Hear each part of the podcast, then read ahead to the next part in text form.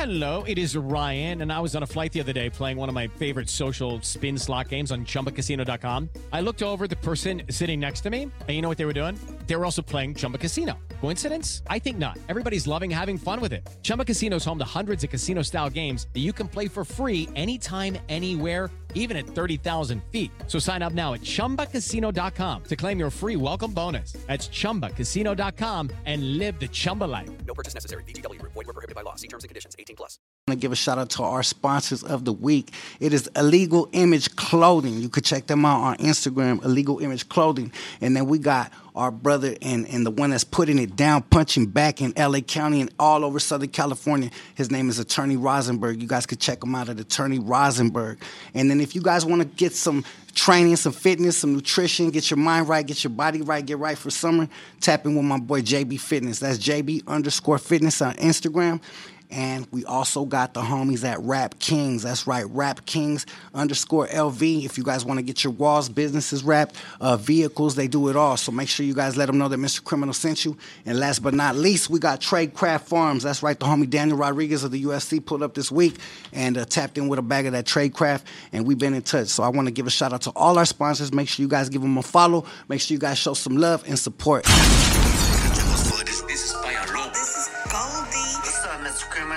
Homeboy Steven Lujan. It's your homeboy Ricardo giving a shout Yo, out. what's cracking? It's me, Alvino. This is Veronica. It's Monica from Atlanta. Yeah. Calling in from the San Fernando Valley. Calling from Montebello. Already on Whittier Boulevard every weekend. It's that time again, baby. From South Central Los Angeles. Supporting the crime. The West Coast is live in the building. Podcast. the Crime Family Network podcast. And today we celebrating. Network podcast. I support Thrive Family Entertainment. And I'm supporting the crime. And we rolling up critical. podcast. Yeah. 2023 Mr. Criminal live on air, the most realest and active podcast on the West Coast. Representing for the culture. And today we have a legend in the building again. when I'm talking about legendary, I'm talking years contribution to the hip hop game. I'm talking silver screen actor. I'm talking businessman turned into an empire with the Napalm brand. Ladies and gentlemen, bring it to the stage. My personal homeboy. And I'm a big fan. My homie Xzibit. What's Yeah, cracking? what's X to the man? motherfucking Z. What's cracking, What's baby? good, man? What's good, man? We in here. Yeah, man. We it's a celebration. Yeah, Mr. Criminal, thanks for having me, man. I've been watching you do this. Yeah. You know what I'm saying? I've been watching you get down, man. I, I, I, I, I follow you on social media, so I've been seeing when you got this started, man. And and uh, anything I could do to support, uh, you know, I always I always show up. So you know what I'm saying? This is nothing. like a It's real good. one, homie. You Yeah. always have, homie, and I appreciate that. And you, uh, you're one of the the very, very elite. One, I would say, part of an elite group of, of West Coast MCs. Mm. And you, you, you straight keep it real, like you just from the streets, like you never even made it. As far as anytime I ever hit you up, it ain't no Hollywood shit. Yeah. It ain't no ifs, ands, or buts about it. It's like, what's cracking? What you need, real quick? I'm in the middle of working with Dre right now, but I just took a little break real quick. What's poppin'? Hold, hold up, Dre. Hold up, Dre. I got criminal on the phone. That shit's that's some cool shit, man. That's, That's some a real flex. shit. Yeah. Well, look, man. That's check love. this out. Check What's this poppin'? out, man. Yeah. You know, you never know who you're talking to. Yeah. and the same person that you you know dismiss or or or don't have time for that day be the same motherfucker you run into having to ask for some fucking favors later on. It's crazy. You know what I'm saying? You never know who you're talking to. So I always give people the benefit of the doubt and respect until they prove otherwise. You know what I'm saying? Hell yeah. you know, I, I I I came from nothing. You know what I'm saying? So so I always am open to having you know conversations or giving people opportunities because shit, dude, you you know. It, I, at one point, motherfuckers didn't want to hear from me either. Hell yeah. You had to start somewhere. yeah, but so so when I saw you, first of all, we we we hooked up on some music shit a long time ago. Yeah. So you know, to see you evolve and see what you, you you- your endeavors and what everything else you're doing, bro, self-made. You know what I'm saying? I, I, I applaud that, and I'm and I support you anyway, bro. Man, that's love, homie. And, Yeah. and we just trying to keep the, the ball rolling for the coast. Yeah. And represent the flag for the Latin side, but really ain't no color lines. It's it's, it's all hip hop. It's all it's all love and out here uh, I'm priding myself in, in being part of that movement that the brother Cam helped create. Yeah. And he introduced us. Shout out to the Army Cam. Yeah. And uh, now it's getting to the point where ain't no real ain't no real uh, difference. It's like there's certain certain homies that have the look and might be bald headed with the tats, Mm. but I think that there's certain people that are elevating it to take it to the level of just respectable hip hop. Yeah, that's well, I mean, take but I mean, West Coast hip hop is deeply rooted in gang culture. Straight up. And what comes down from the pen usually permeates to the streets and to the music and to the vibe and to the attitude. Always. That's just, I mean, that's just how it is. I mean, you know, it, and our way of thinking and and lifestyle has transcended into other areas. You know what I'm saying? They got motherfucking uh, Southern California gangs in New York City. You know what I'm saying? It's like what the fuck? Yeah. You know what I'm saying? So so they try to live by the rules that that have been here for longer than than, than the music was. You know what I'm saying? Yeah. So- the, fir- the first time I seen uh, that Jim Jones video with Game in it, and they were like rep- repping the red rags in the liquor Yeah, store, yeah. I was kind of fucked up. I was like, "What the hell's going on?" You know what I'm saying? And it just it just became kind of normal. You know what I'm saying? Yeah, so so that's why you know that's why when I say you know w- with the West Coast stuff and how it's deeply. I mean, look, dude, I think the music defines itself and it kind of tells the story. But I mean, I think what really hasn't been seen from the West Coast is just everybody pushing to, for the W. You know what I'm saying? I think when you try to when you when you try to implement the, the the things that are happening in the street in the music, it gets a little the, the water gets a little muddy because you can't tell when one starts and one stops. You know what I'm saying? And, and shit gets fucking hot real quick. You know what I'm saying? So it's it's it's really a delicate balance that we, the creators, the people who make it, have to find that line and find out, okay, how can we make this beneficial for everybody? Yeah. You know what I'm saying? But not everybody wanted to be like that. Yeah. Some people be like, yo, I'll never fuck with them and I'll never fuck with them and fuck them motherfuckers. it always boils down to that type of shit. Yeah. So I don't know, man. It's it's gonna be it's gonna be like people who want to make billions and then people who want to, you know, have street credibility. I think that's what it's, it's really going to boil down to. You know what I'm saying? Because the world's going to keep moving on without us. You know what I'm saying? Um, with us or without us. Let me put it that way. So there's gonna be there's gonna be you know opportunities like like you doing this podcast is a big part of where the world is going. How Yeah. we communicate. How do we get together? You know what I'm saying? So um, the people that want to see us together, they gonna rise to a certain a level. Yeah. And the people that don't want us to see us together have their own agenda. So we just got to figure out, you know, where it's going to go and wh- where you want to be in the scheme of things in the future. Hell yeah, and the future's moving fast. Yeah, the- man. in, in these days, attention span is so short, Yeah. especially with the youth. It's like it's as fast as scrolling. Like as Yeah. fast as your your, your real might 30 be fucking 30 seconds. and it's a wrap. That's how that's how long these new motherfuckers' attention span is. Come on, man. That's it. Crazy, right? What can you do with 30 seconds? You know what I'm saying? Yeah. But like you can't retain information. This is gonna be interesting. Like, you know, um, we have these concerts now where, you know, um, like me and Cube and you know what I'm saying, and and and and you know, and and Yukmouth, and you know what I'm saying, like like uh, the Dog Pound, uh, you know, Bone Thugs. We all do these big arena shows now, Hell yeah. We're all together. You know what I'm saying, and these songs have been around since you know the early '90s, mid '90s, late '90s, early 2000s, right? And we could still tour these records because people have memories of people made memories to these songs and made memories to these albums.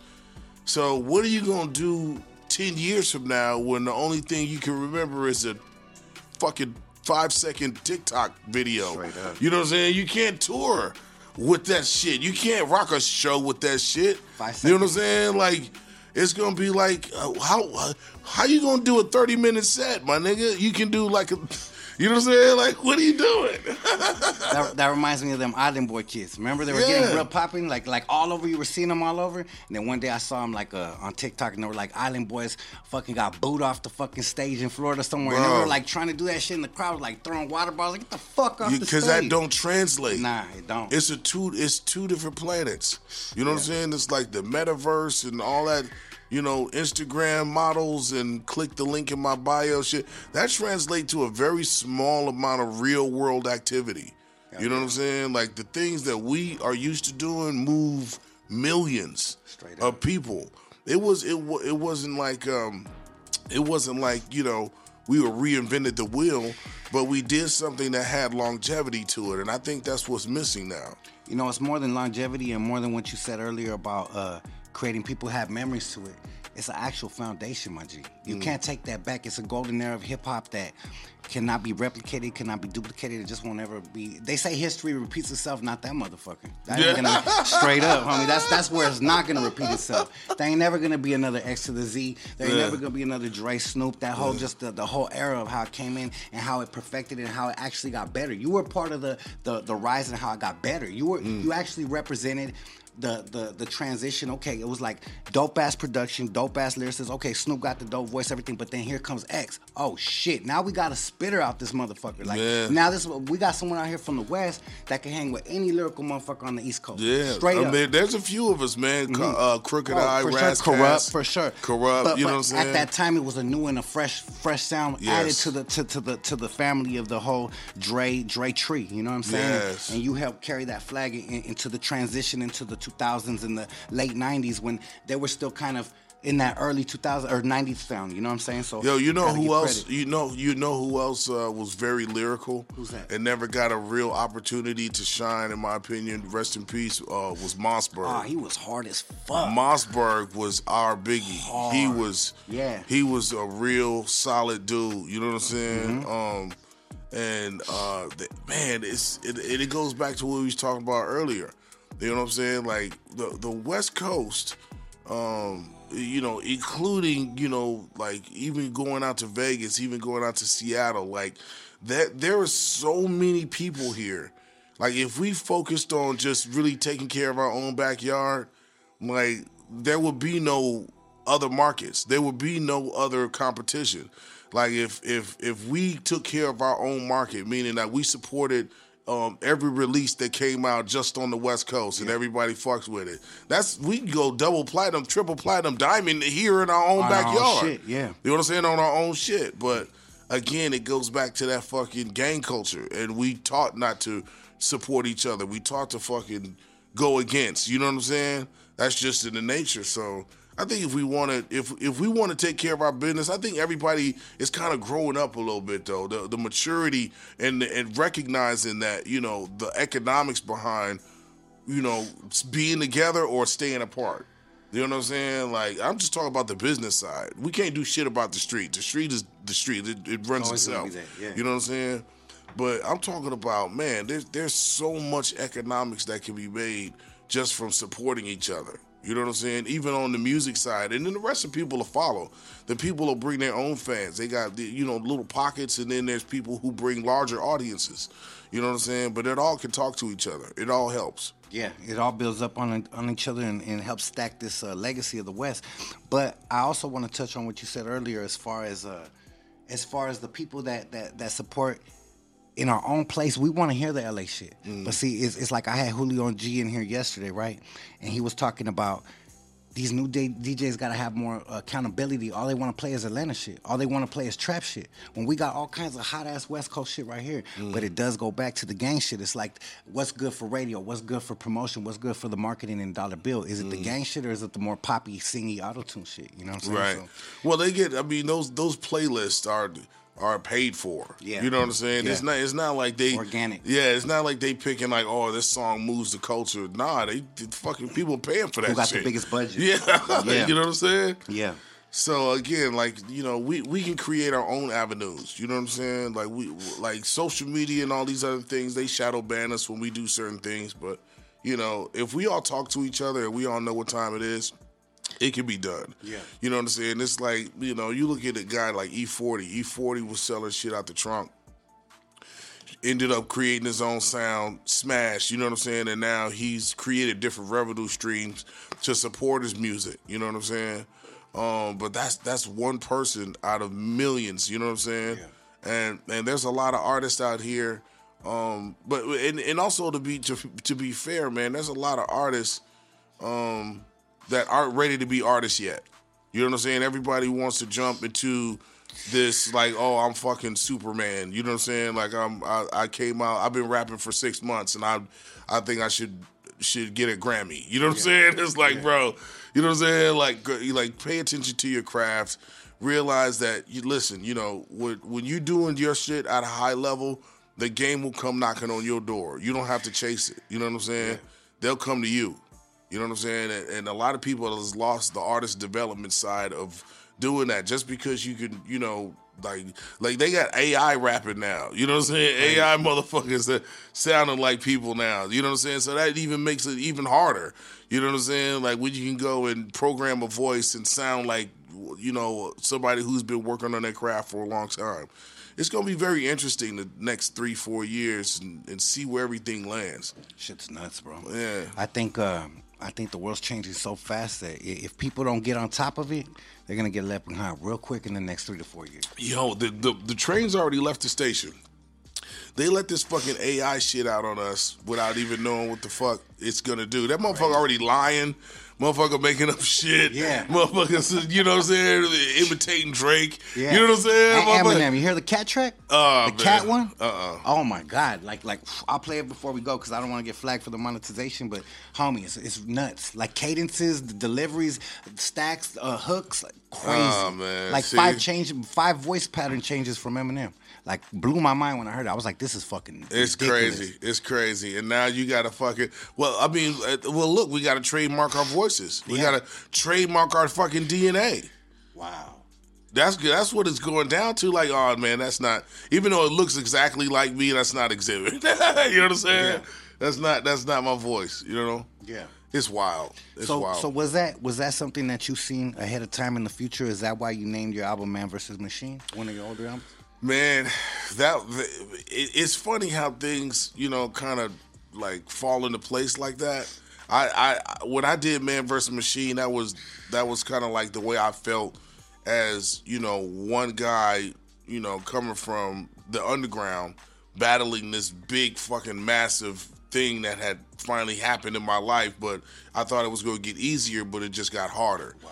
So it became man versus machine because I felt like I was by myself, you know what I'm saying? But I was having to do all these different things and still make it look easy.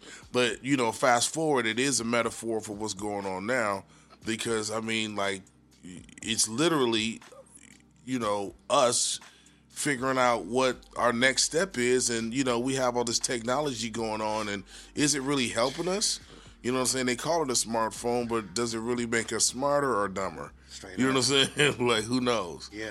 we we haven't we had that, that that's the judge the uh, the jury's still out on that Straight up. And and then when we talk about uh, these new artists, how how they don't get up and they don't have the the hustle, you could you could you could blame that on the the fact of social media because when we got it, we had to get out the mud. We had to get out there and shake hands with record labels, sell uh, music out the trunk before before you were known back in the days.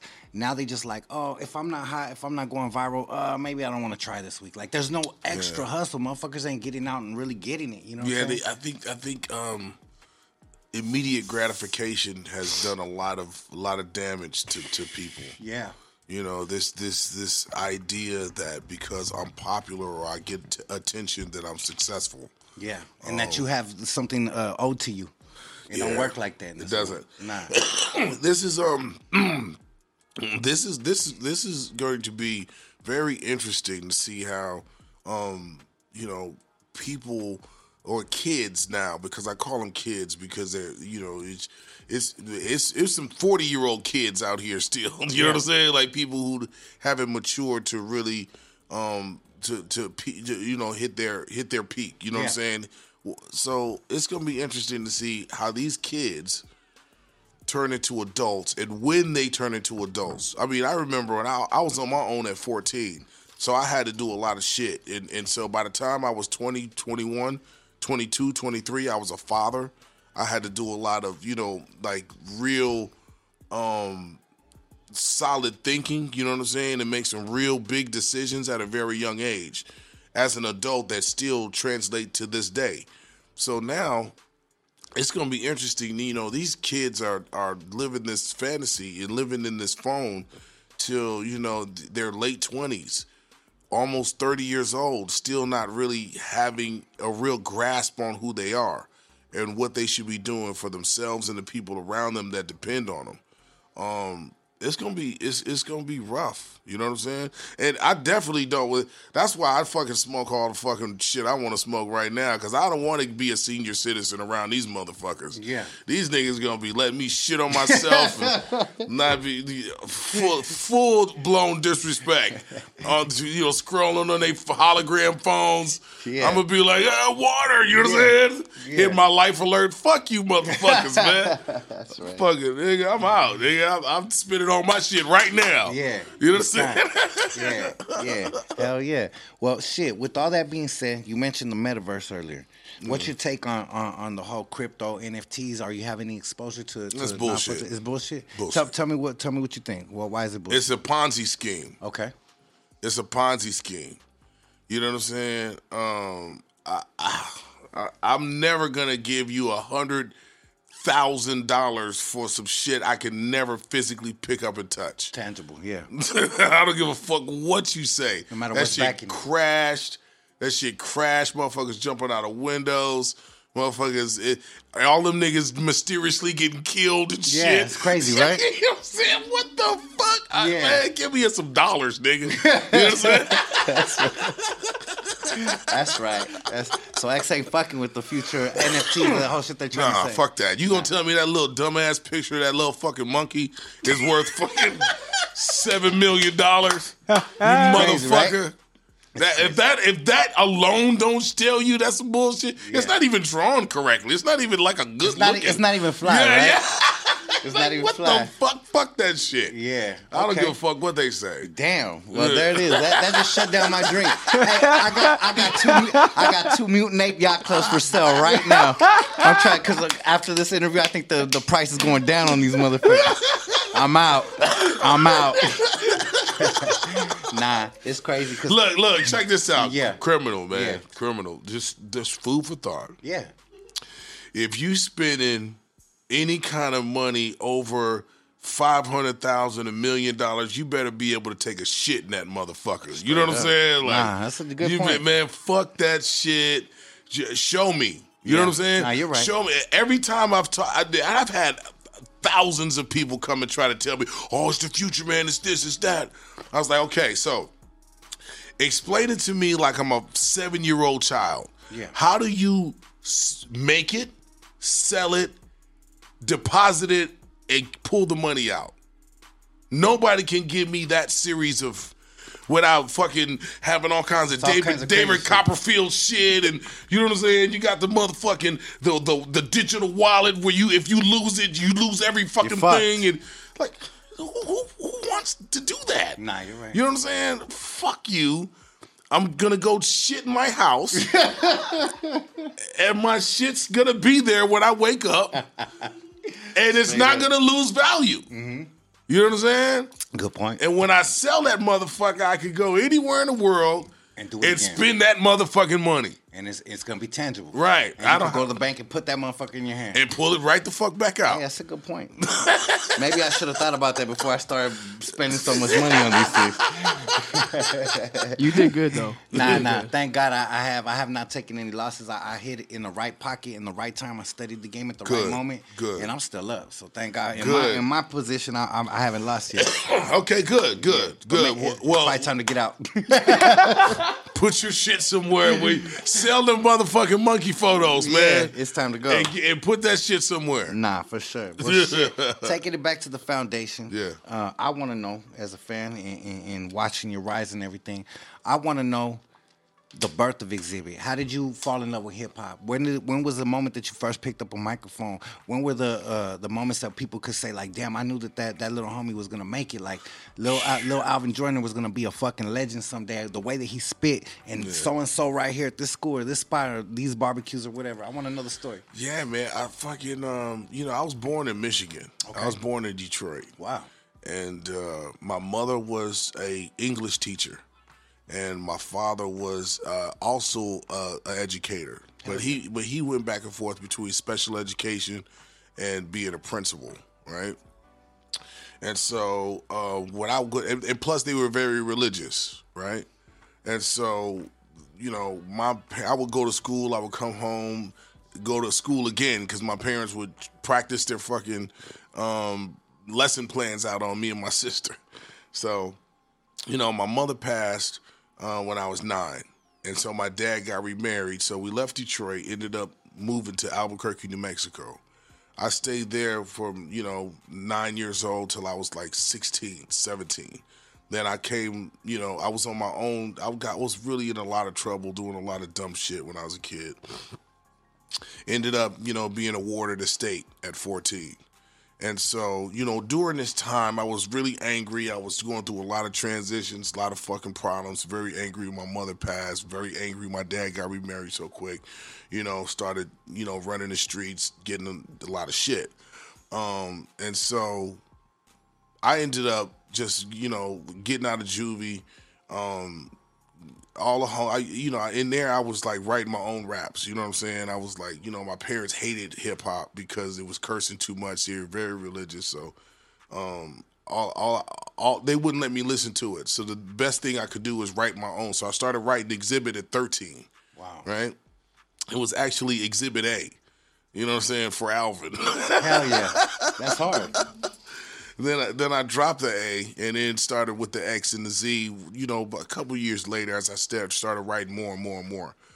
So when I got to California, you know, I was, um, you know, I came with some friends of mine um, uh, that said they lived here by it by themselves, and so I ended up coming out and finding out that they didn't live by themselves; they lived with their parents. So yeah, Yeah. it was like, oh fuck, you know what I'm saying? Yeah. I came out here when I came to California. I had uh, hold on one second. Ooh, I got to sneeze. Nah, you're good, brother. I thought I did anyway. So I when I came out to California, I had three thousand dollars, a black and purple Geo tracker, and a a Kool G Rap CD, and a and and a motherfucking um, uh, cooler full of Snapples, Hell yeah. there you go.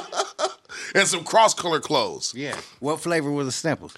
Uh, ah, fuck, dude. I mean, uh, I don't know, man. I just had like it was. I could only have six of them because I it was a little you. I you. I got you. I was gonna go grab a bottle after this. Yeah, and uh, you know, and uh, yeah, man, and uh, it was just a blur, man. I, when I got here, I was writing, but I could just write long ass freestyles. And then I got with uh, James Broadway. He had a crew called 360 in Pasadena. And uh, that's where I met King T and the Alkaholiks. King T and the Alkaholiks were the first real artists that I met, you know, with real record deals and, you know, real backing. And they were really, you know, putting music out. So when I got with this crew, um, I learned how to start writing songs Yeah. Writing song structure, writing, you know, hooks, bridges, um, you know, 16 bar verses, 8 bar verses, figuring out what all that meant. And then um, breaking down the things that I want. And then, you know, I cut my teeth, you know, like I, I didn't get on right away. I was I was just, you know, freestyling and battling cats on the radio, going to Julio G, you know what I'm saying? Um, going to the wake up show, just battling, you know what I'm saying, cats in a cipher. I would just walk up to motherfuckers that even look like they rap. It's like, hey, you rap? And then let's go. You know what I'm saying?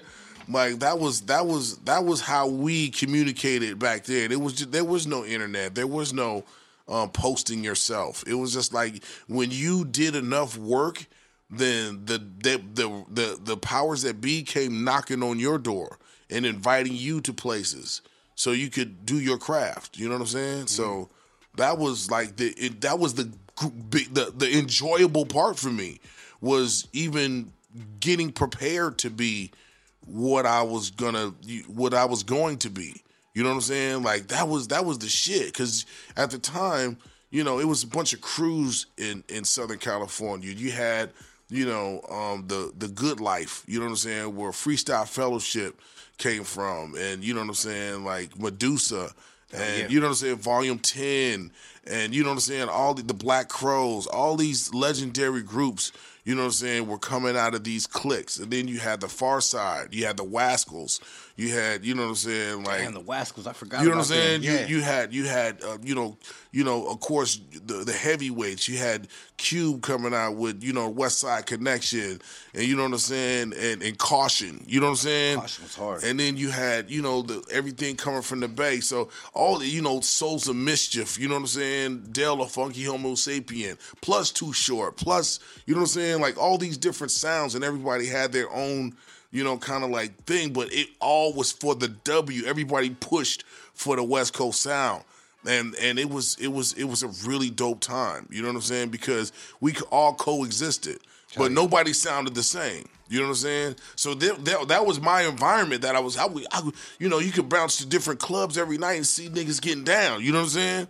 Um, and and um, it was dope to be able to cut my teeth in that environment. So then when I finally got put on, it was like I had I had an excitement about the next step because I had did all the preparation work. So now I knew when I was in front of these new people that I was polished enough to represent the W in a really good way. You know, and oh, that's that's that's where where it really started, man. I, you know, I, I did it. I went the long way. You know what I'm saying? And and, and I wouldn't do it any other way. You know, I I I don't want. I believe that God don't put you in no position you're not prepared for. You know what I'm saying? And that's how I felt. You know, when I came into everything that I did. You know what I'm saying? Like, um, I wasn't ready to work with, you know, a Dr. Dre or Snoop Dogg or Em, you know what I'm saying, when I first was 19, 20 years old. You know what I'm saying? I wasn't polished enough. It was only me going through these two albums and trial and error to get to a point where I had a sound that I could identify and do consistently. You know what I'm saying? I think, hard. yeah, I think a lot of people miss that. You know what I'm saying? Yeah, they're looking for it. They they're always searching for it and they can't find it. They can't grasp it. Right, right, because you didn't work for it. Mm-hmm. You know what I'm saying? You can't scam you, you, yo, you can't scam the game. You can scam, uh, you can scam a gang of motherfuckers, but you can't scam the game. Nah, for you know what I'm saying? The, the time, the time is going to tell whether you did your part or not. You get it. You get what you give to the game. Hell yeah. So so your time with the Likwit Crew, obviously you you were you were learning you were learning how to pretty much spit bars, how to do hooks, how to how to do sixteens. When was the moment where you're like, okay, now I'm gonna become a solo artist, or was it always kind of like you were just loosely affiliated with the Likwit Crew and then you were always a solo artist? No, I was always a solo artist. Okay. Yeah. I wanted to be in a group so bad. None of them worked. I see. I see. None of them worked. Yeah. You know, some had different reasons, you know what I'm saying? Like, but I was never in the Alkaholiks. I was part of the Likwit Crew, Yeah. but I was always a solo artist. Got it. I tell you what, I I can tell you this, man. I, not many people know this, but the first group that what I got with 360, Yeah. with James Broadway, King Tee, and they tried to pair me with this other guy named Ollie Rock, and we were gonna be the Shady Bunch. Oh my god! he said, "Nah, that wouldn't work." God couldn't give you what you couldn't. The. Shady Bunch. Yeah. I swear to God. Um, and I bought into it. You know what I'm saying? I tried. You know what I'm saying? Yeah, because you wanted to be part of that group. Right. I wanted to be part of the group. I was like, oh, this is great. Nope, didn't work. Dude, dude went off and did some other shit. But, but but then I became a solo artist. So then my next thing was, okay, cool. You know, I'm gonna be. Uh, we're gonna do. I, I think what is the next one? The uh, Golden State. Yeah. Golden State. Me, Ras, and Saafir. Um, long story short, it didn't work. We we we had a great we man we had a great like like uh uh appearance. Yeah. Like we were building it on our albums, and then the the main project just never came to light. You know what I'm saying? So that was that was fucked up too. Then I did Strong Arm Steady. Strong Arm Steady. Was, oh my god, another long story. But the only group that actually I'm a part of that actually worked that I feel really great about and still working to this day is the Serial Killers with me, B-Real, and Demrick. Demrick, yeah. Man, we make really dope music. Um, we go on tour. That's tour Kill It. You know what I'm saying? We go on tour. We fuck we fuck shit up, and everybody goes home happy. you know what I'm saying? And, and we all have our own individual shit, but we all get together and and fucking when we do that, it feels really dope because it kind of scratches that itch that I was looking forward to be in a group. you know what I'm saying? Yeah. Yeah. And then you guys compliment each other on the mic and with the different Yeah. styles, it brings out a competitive edge. It's just it's pretty dope to hear that shit on the records being created and birthed. So so at that age, at that age, obviously you're, you're learning. You're, you're you're like you said, you never uh, would dream that you would have the phone calls from the Dre's or or the the workings with the Eminems. When was the moment that you you started feeling more confident on the mic? Like, okay, now now I could do some shit. Now now, because every artist it, it, that I've come across in my life was always like, I'm the best motherfucking rapper. Like, egos through the roof, right? It sounded mm-hmm. like you were still like coming up humbly. Like, was there a moment where like, okay, you didn't have to be cocky or nothing, but it was like, okay, now I'm ready for the motherfucking radio. Now I'm ready for the Dre's and the Snoops and all these, or or, or did it just come organically? You didn't even realize it. It came from the work. Wow. And it came from burning niggas down on the stage. Hell yeah. You're not a real MC if you can't rock a show. Mm. If, if you suck live, Yeah. you ain't you ain't do it. You you're not doing it. MC, Move the motherfucking crowd. move the crowd. Can you hold the crowd's attention with your music and your delivery and your breath control and all of all of the above? Can you sound live the way you do on records? Can you do that? And if you're not doing that, then you still got work to do. Not saying it's not it's not possible, but just know that's the barometer. That's the bar. You know what I'm saying? Can you tear down a fucking show? Hell yeah. You know what I'm saying? Yeah, and that's that's a lot of like I said, it goes back to this new generation. I mean, now even these new artists they might be popping and cracking and like numbers through the roof, homie. And then I see them on stage on some like YouTube shit, and I'm like, what the fuck is going on? Rapping over the song. Yeah, they, they and- just playing a song and they just yelling the ad libs. Yeah, or they're like walking like with their hand in their shirt, like not even got their mic on, like drinking and like looking at the crowd and like say two words. I'm like, what the fuck is happening here? You know? Yeah, but I mean, the, but but at the same time, you know, you you you know, the crowd has to want more as well. They, you know, they, if, if they're if they're satisfied with that, as long as they let them get away with it, Yeah. then that's what it is. But I mean, there's still some samurais that that walk around the earth. Yeah. you know, I'm one of them. You know what I'm saying? They, they, there's been tours that I've been on, big fucking tours, with with artists that got number one singles, top forty radio hits, and I burn their ass down. No, I seen it with my own eyes. I was Burn the their ass down. in the crowd. That's why I smiled when you first said it. You know what I'm saying? Yeah. And, and and and and that is because I I you know I will outwork you. You know what I'm saying? You you can pay for your admission to Disneyland, but motherfucker, I, I built the ride. Yeah. You know what I'm saying? I, I know how to fucking. You know what I'm saying? I, I know how to fucking. I know what makes Space Mountain Space Mountain. Straight up. You know what I'm saying? You you just you just you just paid for your front of line pass, my nigga. You know what I'm saying? I, I say uh, anger management tour. Eminem headline that motherfucker. Fifty Cent, uh, G Unit, D twelve, and right before everybody came out, there was a couple people that came out. I think you came out in between G Unit and, and D twelve, if I remember correctly. Mm. And you came out rocking an all blue suit. And you were fucking that shit up all by yourself, homie. Everybody was up to that moment, had like hype man, four or five people on stage, and I was like, damn, X is up there by himself, fucking this Yeah. shit I rode out on a lowrider bike. I remember that. California opened up. I rode out that motherfucker on a lowrider bike. Shit. I was like, right there puffing big Yeah. clouds. homie. What's up, Big bitches? clouds. Let's go. And you fucked oh it up. no!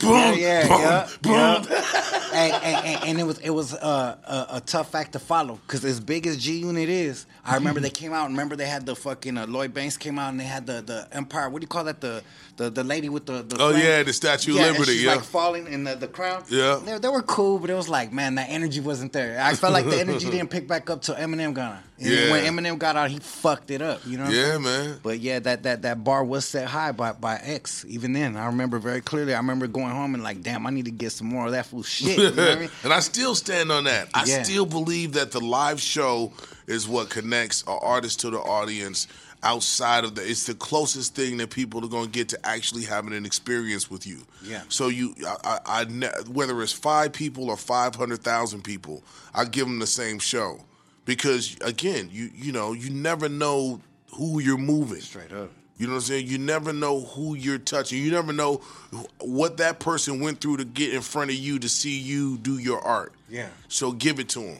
Hell yeah. You know what I'm saying? Don't be too cool to to to to be there for your fans. And you could either do two things. You, either way, the fans are gonna leave with a memory, and it's gonna be experience. They're gonna either go home and talk shit like, "Man, this dude had a hard ass song, but can't perform for shit." Yeah. Or they're gonna be like, "That dude was hard, but fuck, you got to see that motherfucker live." Like, Exactly. Like every like, um, next time he pulls up, we gotta go see him. It's like that's that's it's either there's no in between. It's Right. either that or that. You know what I'm saying? For So, real. It's amazing. So uh, it's a shame in the ra- you only get in the rap game for the money and the fame. You already had a level of consciousness where you were thinking ahead. Most motherfuckers were on some lowrider shit, which is cool, it's representing the coast. You were already holding down the the love for this hip hop shit Mm. on your on one of your first singles ever. If I, if I'm correct, that was one of your first singles that actually That was the first single and ever. Blue, right? Yeah. What um what was your mindset when you were recording that song? Like what what, what was your thought process? Like like what were you at mentally? That was, uh, you know, man, you- when you get in the studio, and you know, at the time, when you got a when you got signed, that was a big deal.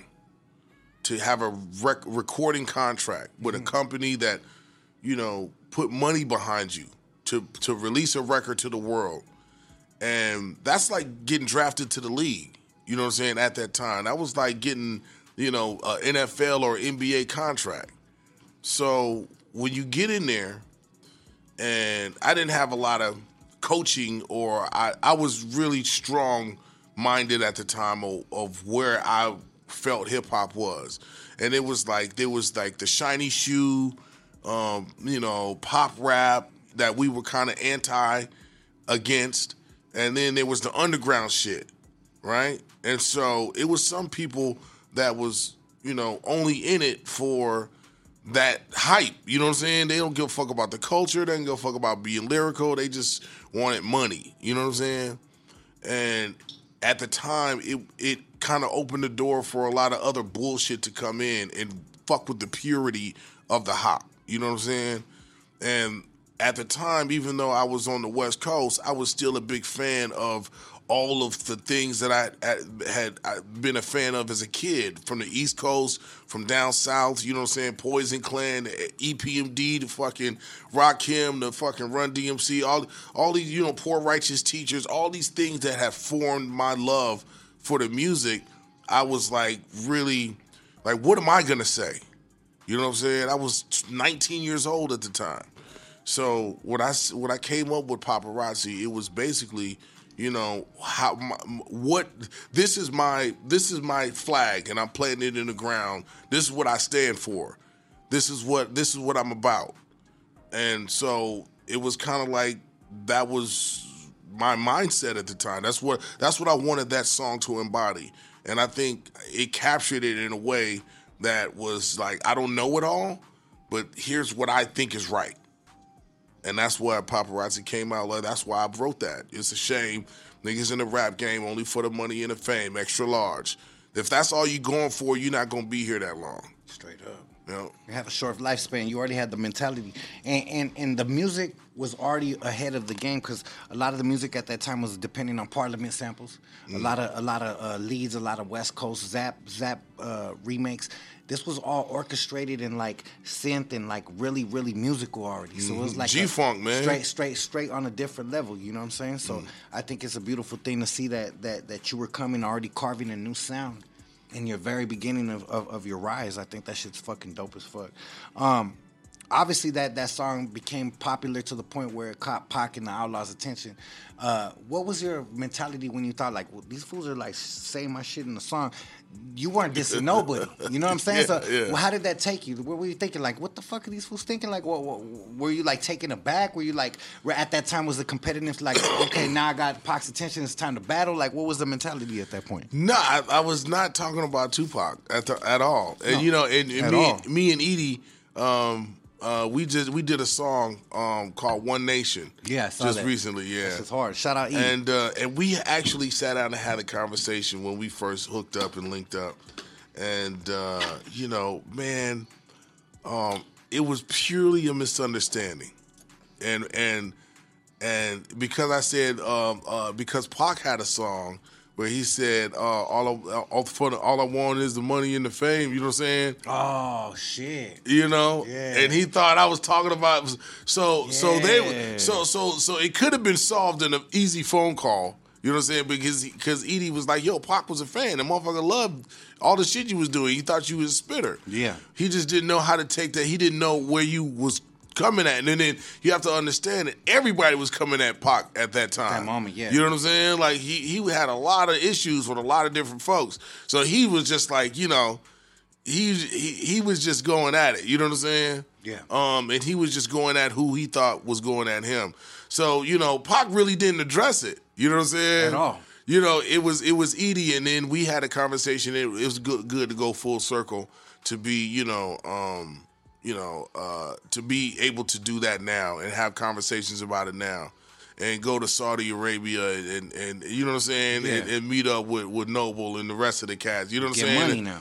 Yeah, and it's dope, man, because um, you know, unfortunately Pac is not here, you know what I'm saying? And and and I won't be able to have that conversation with him, but it was good to talk to the people that was around him and, and really get an understanding of what that Got was. it. So you never got to even actually chop it up with him while he was alive. I saw him up? one time. Got it. One time at the House of Blues. Got it. You know, and, and he and he hopped out of this uh, fucking drop top fucking I think it was a, a Bentley or or Rolls of one of them. Yeah. He hopped out, man, walked right up to me, dap, went inside, like, man, man, what it was respect. It, it got on stage, burnt the shit down, and then uh, that was it. I, I, the last time I saw him in person. Wow. Well, that, I, I have to say that that's a, a battle or, or, or a competition, a, a, a war that I'm glad never happened. Aw, and I'm man. glad that that shit was just came and went because uh, obviously that that that that is a, a very powerful camp. You're a very powerful artist.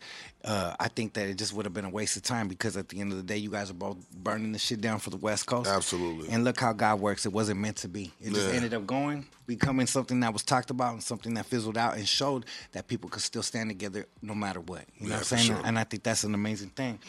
So so working your way up the ladder and climbing up. You were you were originally with Loud Records, I, I believe that was Mm-hmm. the original contract.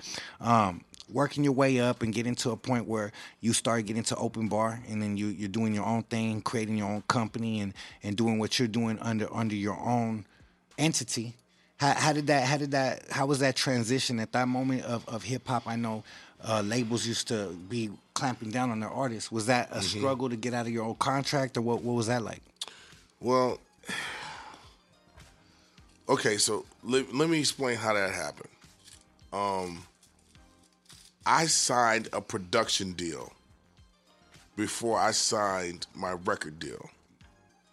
That production deal, believe it or not, was called Jack Move Productions. Oh, shit. Manifestation. That's crazy. Jack Move Productions was a couple of guys. I'm not gonna say no names, but they thought I, I thought that they had my best intentions in mind, right? And so um, they had me and King Tee, right? So a, a, a, a week or so before I signed my record deal, the two guys that ran Jack Move Productions got caught for embezzlement from MCA Records. Oh shit. And so everything that they did, they, they were shut down. They were they, they it, it was no longer a production company. They were in legal trouble. They can't they couldn't go into other contracts. But Loud Records had already built my contract up and they were ready for me to sign. And so they had me sign the same contract as if I was Jack Move Productions. But now they didn't change the language in the contract. So it read as a as a as as damn near a, a, a label deal. You know what I'm saying? I control the budgets. I can control, you know, the the release of the records. I had a certain amount of records I had to turn in. There was no digital rights at the time. There was no internet, so there was no streaming, in, nothing in it. You know what I'm saying? It was just like how many records, It was a shit ton of records. It was fucked up. You know what I'm saying? Fucked up deal. Um, and so what they didn't expect me to do is read. They didn't expect me to read the contract and actually try to exercise the rights I had as the production company. And so when I started doing it, they was like, "Oh well, hold on, hold on, hold on, hold on, hold the fuck on, man. You you have to uh, you have you're you're an artist. You have to do that. No, this contract says this." And so it was a tug of war. Um, I put out two records. My first single went gold in, in Germany. uh, My first touring experiences over there. So I didn't really have a lot of help. It was like I was trying to, you know, fight these fights and act like I knew what I was doing, but it's just like those rat traps. When you put your hand on one, that it's stuck to you, and you try to get it off, and it's just now it's it's all over you. You know what I'm saying? So I I tried to do the best I could with um with, with what I had. And so I remember there was a breaking point uh, where we did "What You See Is What You Get." The "What You See Is What You Get" video um, hit out of it, it hit at the atmosphere. It was like you know this video that was cut together, thirteen different shots. Um, and I did it with every director that I tried to get my idea out to was like it's impossible. There was one guy named Gregory Dark. He was a porn a porn director. Oh shit. And he was like, "Fuck yeah, we could do that." You know what I'm saying? Like, I was like, "Yes." He had the vision. You know what I'm saying? He has visions. Yeah. So so we cut this thing together. It ended up being like number one everywhere. It got nominated for Source Awards, number one on BET, number one everywhere. You know what I'm saying? And that was my first single, and I had a whole album to do. After the success of that video, eh, you you, you expect to be supported from the label. I was told, uh, yeah, that was good. Go back and make another album. Shit. I had just released one single off that. They, they didn't even let me ramp up to do the rollout for the complete album. So I was pretty pissed. So I kind of like did a. Uh, I, I, I, I at that point I was I was out. I, I was I, I was frustrated. Um, I you know I was I was I was making miracles happen with matchsticks. You know what I'm saying? There wasn't a real big budget. There wasn't a lot of fucking. This was just for the love of what I was doing. And I was making miracles happen. And so I felt uh, disrespected. So then I was like, fuck these motherfuckers. And then I just went off and they could care less. Then I got hot as fuck. And Dre put me on his record. And then Snoop, you know what I'm saying? I mean, Snoop put me on his record. Did Bitch Please. Bitch Please led to, to Chronic 2001. Chronic 2001 led to Up in Smoke. Up in Smoke led to a whole bunch of Fuck You. You know what I'm saying? And so pretty soon it was just like Loud was like, uh, you know you're a loud recording artist, right? I was like, fuck you motherfuckers. You know what I'm saying? I was really pissed at the time. And um and and so eventually the conversation was had. You know, I was try I was trying to get off Loud, I was trying to get off Sony, I was trying to go to, to Aftermath. That didn't happen. They didn't want to let me go. And so I was just like, okay, well, you got to do some shit then. You know what I'm saying? So that's where Open Bar came from. I want to put my own records out. I want, I want, I want, I want bigger budgets. I want to be supported as an artist. If, if, if and Dre, you know, th- that's my dude. You know what I'm saying? Like he's looked out for me in more than anyone in the, in the music industry, hands down. You know what I'm saying? Um, not not only with with business advice, but actually opportunity to to showcase my music in the way that it's supposed to be done, and not half-ass my shit. You know what I'm saying? And so, you know, he's the only person that that like I'm the only person that he's went and produced for outside of his own label. You know what I'm saying? Like he produced. If you look on my on those records, when I did Restless, executive produced by Dr. Dre. Like to be able to utilize his music and utilize his platform without actually being signed to him is a testament of of how he looked out for me. You How know what I'm saying? respect he has for your flow and, and, and how much he took like Right. to you. Right. Yeah, that's amazing. So you know that that's why you know I'll always give it up to, for the folks that did right. You know what I'm saying? It, it did real. Yeah. You know, and he's always been that. You know. You're one of his writers. It's like it's obvious, like you guys ride together in, in the way that it's like you're one of his like heavy hitters. You could tell, like Yeah, Drake, I- Drake, I'm- proud to I'm- have you right there. I, I'll never turn my back on Dr. Dre. I'll never say a bad thing about Dr. Dre ever. That's beautiful, brother. And, and you could really see that that transcends through the music all the way to the lifestyle of, of what you guys put into the world, man. It's a beautiful thing. So, when was the moment that you actually got that first call? Because I want to rewind a little bit. There's a there's a bar that I think is some hard ass shit. And I think being in the studio with these cats was legendary. And I think that this came, you could correct me, I want to know the time frame, but this place is my house. I might as well erase my face with whiteout. Cause y'all can't see me like Mase's eyebrows. Eminem said that shit on the track, homie, with you guys.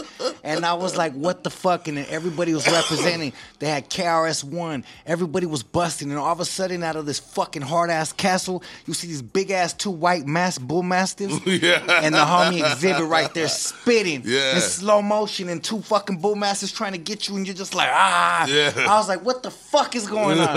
yeah, that's the. Tell the- me about that. The Tech and Sway. That shit was the anthem. hard, yeah. homie. Tell me, Yeah. tell me that whole session, how that whole shit went down. That- legendary. That was that was actually their idea. They Okay. you know they they came with the and they had access to all of us. Yeah. You know, uh, the Wake Up Show was kind of like that was like the the platform. That was how you got to be heard nationwide. Their show was syndicated.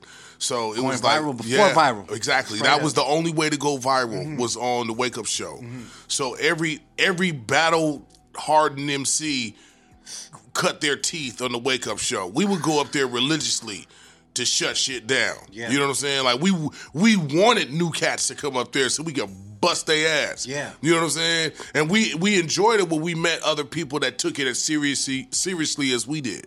You know what I'm saying? So when Tech and Sway called us to be on that, it was like, oh, it was like, we yo, we pulling the best of the best spitters and and they they involved us in that. So, you know, shout out to Tech and Sway. You know, um, they were the platform. They were viral viral before viral. Yeah, and and that was before the Dre's and the Snoop connections, right? Absolutely. Yeah. So so you were you were on the track, and that was Eminem before Eminem was Eminem. He was Right. he wasn't the big star that everybody knew yet. He was still. Uh, I remember that that was like around the Rawkus Records compilations Mm-hmm. with Mos Def and and and uh, Common and all these cats, Pharoahe Monch and all the like the Mhm. hip hop records, right? And I remember even back then he was busting so hard. Yeah. So did, did you guys all do that like in the session together, or was like everybody just spitting at different times? No, everybody had yeah, everybody put sent their stuff in at different times. Got I it. I went to Tech's house to record my part. I remember that. Yeah, yeah. When you heard that shit, when it was complete, when you guys shot the video and it hit the world, did you know like, damn, I'm, I'm starting to become a, a part of some hip hop royalty shit, or you I still never, didn't hit you? I never looked at it that way. Damn. Well, I'll Never. tell you, homie. That's Yeah. exactly what the fuck it is. that shit was a very proud moment because we Yeah. knew, like, like realistically, like, not no disrespect to nobody, but you could have had a Snoop right there. You could have had anybody, but no nobody would have been able to represent with them kind of cats, the KRS ones, the Eminems, the, the them cats the way they exhibit. Cause spit it. I mean, I'm just being straight up. I'm Oh, a fan of the you, West man. Coast from the beginning to the end, and I don't I don't think very many people would have had that presence. And, the, and the way that you came out like that, it was it was really raw, homie. And I think that shit was dope. So. What when when when you when you switch from that and then you start picking up from from working with Dre and then you come full circle and working with Eminem again and then you start getting on the bitch pleases and all these type of songs and and the different songs that that really level up your career that take you to the fuck you moments right mm-hmm.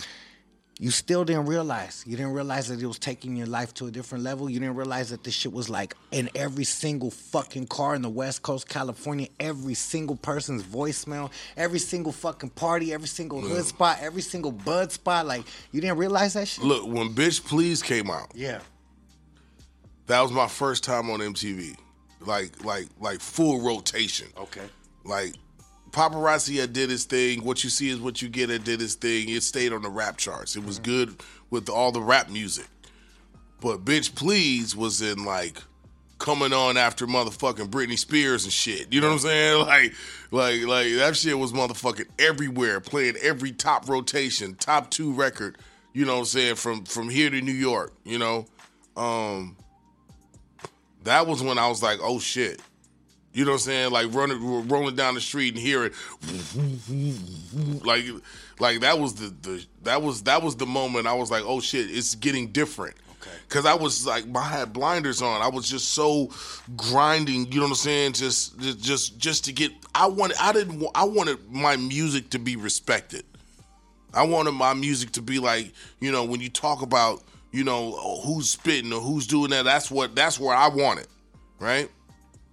And so now there was this big component that it was just like now this is like a, a worldwide thing, right? Then when we got on um when we got on motherfucking um when we got on the Up in Smoke tour and I started do I started doing what's the difference and the reviews started coming out on the shows and people were coming to you know give us props and they, my name was starting to really bubble and then I became one to watch and then all of a sudden my album shit platinum Damn. and I was like okay we- we're cooking with fucking gas now baby Yeah. then you then you really knew. yeah I was like new you know you, the numbers don't lie you know what I'm saying you could you could you could believe you know what you want but the numbers is really gonna show you what's happening you know what I'm saying Yeah. and, and that was at the point at that point in my career the the the um the the hustle was was i mean the money was matching the hustle the, everybody was happy the management was happy you know we were we, it felt like we had righted the ship you know what i'm saying Yeah. yeah Yeah, and that now you're shipping platinum. It's a different time. Now you're basically going viral with with with the with the record all over MTV. Um, life's changing. Crowds are getting bigger. Uh, different type of different type of opportunities in your life. You said you, you had the blinders on. You were very focused, but there had to be a moment when you left that motherfucking Dre was, it was studio with Dre for the first time that you were like, "Damn, I just." Really work with Dre? Like you didn't have none of those moments. You were just so like, "Fuck it." I'm, no I'm the bitches start treating you different All right. I see. I see. I see. yeah Yeah. the bitches treat you way differently Hell yeah. That's an amazing thing. like, That's that's that's that's when you were how- able to tell. That's how man, we was young, bro. You know what I'm saying? Like we went from like like bitches said ugh to bitches said ooh. I was Yeah. like, oh shit. Yeah. That's hard. Now, now, one thing that I noticed of anybody that's been very successful, and every person that I've interviewed that, that really has taken it to a level of legendary status, I should say, whether it's uh, in MMA, whether it's boxing, whether it's production, or, or an artist as yourself, is that I never hear nobody in, in these days. The motivation is different, but I don't hear people saying like, yeah, I wanted to get rich. I want to do this shit for the money. It's like if you don't have the true love for this shit, like you said, it wasn't about no paper. It wasn't about being the best. It was about having respect as a lyricist and mm-hmm. putting that shit and carving a bar up and setting a bar up in the West Coast that wasn't previously set on a on a commercial level, mm. right? Because that's how what I believe that you did. I, I know that there was the Crooked Eyes, there was the the the the Pharcydes, all that, and they were dope, but they didn't take it to the commercial level. They didn't take it to a lyrical level that got played right after Britney Spears. You feel me? So that's why I give you your flowers as a person that took that shit to all the way over there, right? There has to be a moment where where where you realize, okay, now I'm on this total pole on the West Coast. Now I'm getting these phone calls from from from film directors, different stuff like that. Obviously, Eminem took a liking to you guys. Had a relationship. What was it like becoming uh, on movie sets, and- what was the transition of going from from hip hop to like, okay, now Hollywood's calling? Well, that was um you know, I, I could do music in my sleep. But acting is something I have to work at. Um uh, and the um the way that I got into doing film came from doing TV first. So Pimp My Ride was the first of its kind. It was the first kind of re- reality show that, you know, somebody who had credibility in hip hop to go actually do. It was it was like uncharted waters. I got so many phone calls saying, "Why the fuck are you doing that?"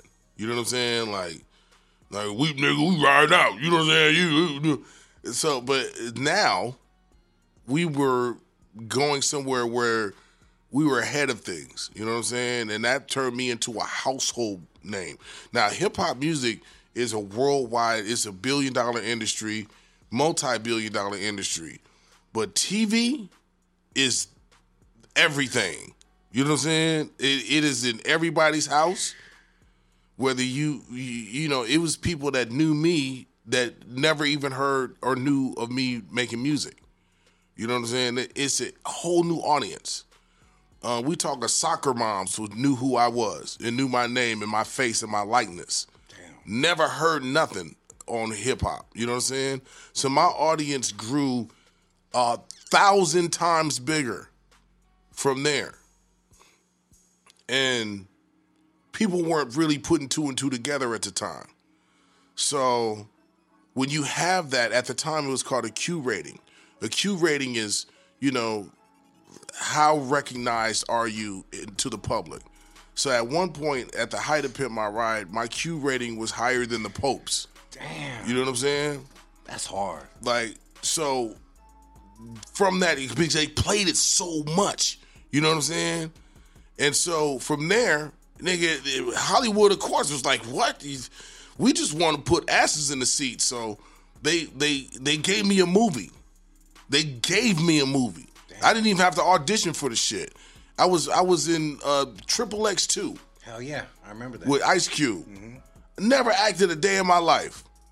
I was like, yeah, I'll do the fucking movie. Did the movie, had fun doing the movie, got some great acting tips from Cube on the spot, but then I watched it back on the big screen.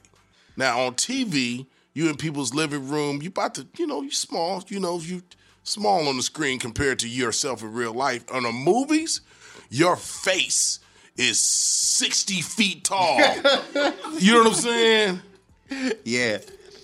and they see every fucking thing that you know what I'm saying, like every, eh, eh, everything, every wrong thing you do, and like we having this conversation now, right? Yeah. It feel very comfortable. Yeah. Your facial expressions don't change or nothing. You know- you know exactly how the fuck you looking at me. Yeah. On the movie, if you don't know what the fuck you doing, your eyes going all weird. you, know, you are reacting weird. You know that. Yeah. Your shit ain't. You know. yeah. Eh.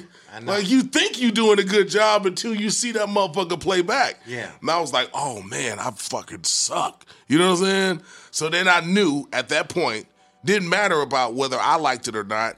They just wanted to put asses in the seats, and they knew my name would do that. So I was like, okay, so if I don't take this serious, they're gonna just run it out until I'm not popular anymore and then drop me like a hot sack of rocks started taking acting lessons, started taking it serious, did more work, didn't expect the game to come to me. I went I went for it. I worked hard for it. So I st- I started doing auditions and I hate auditions.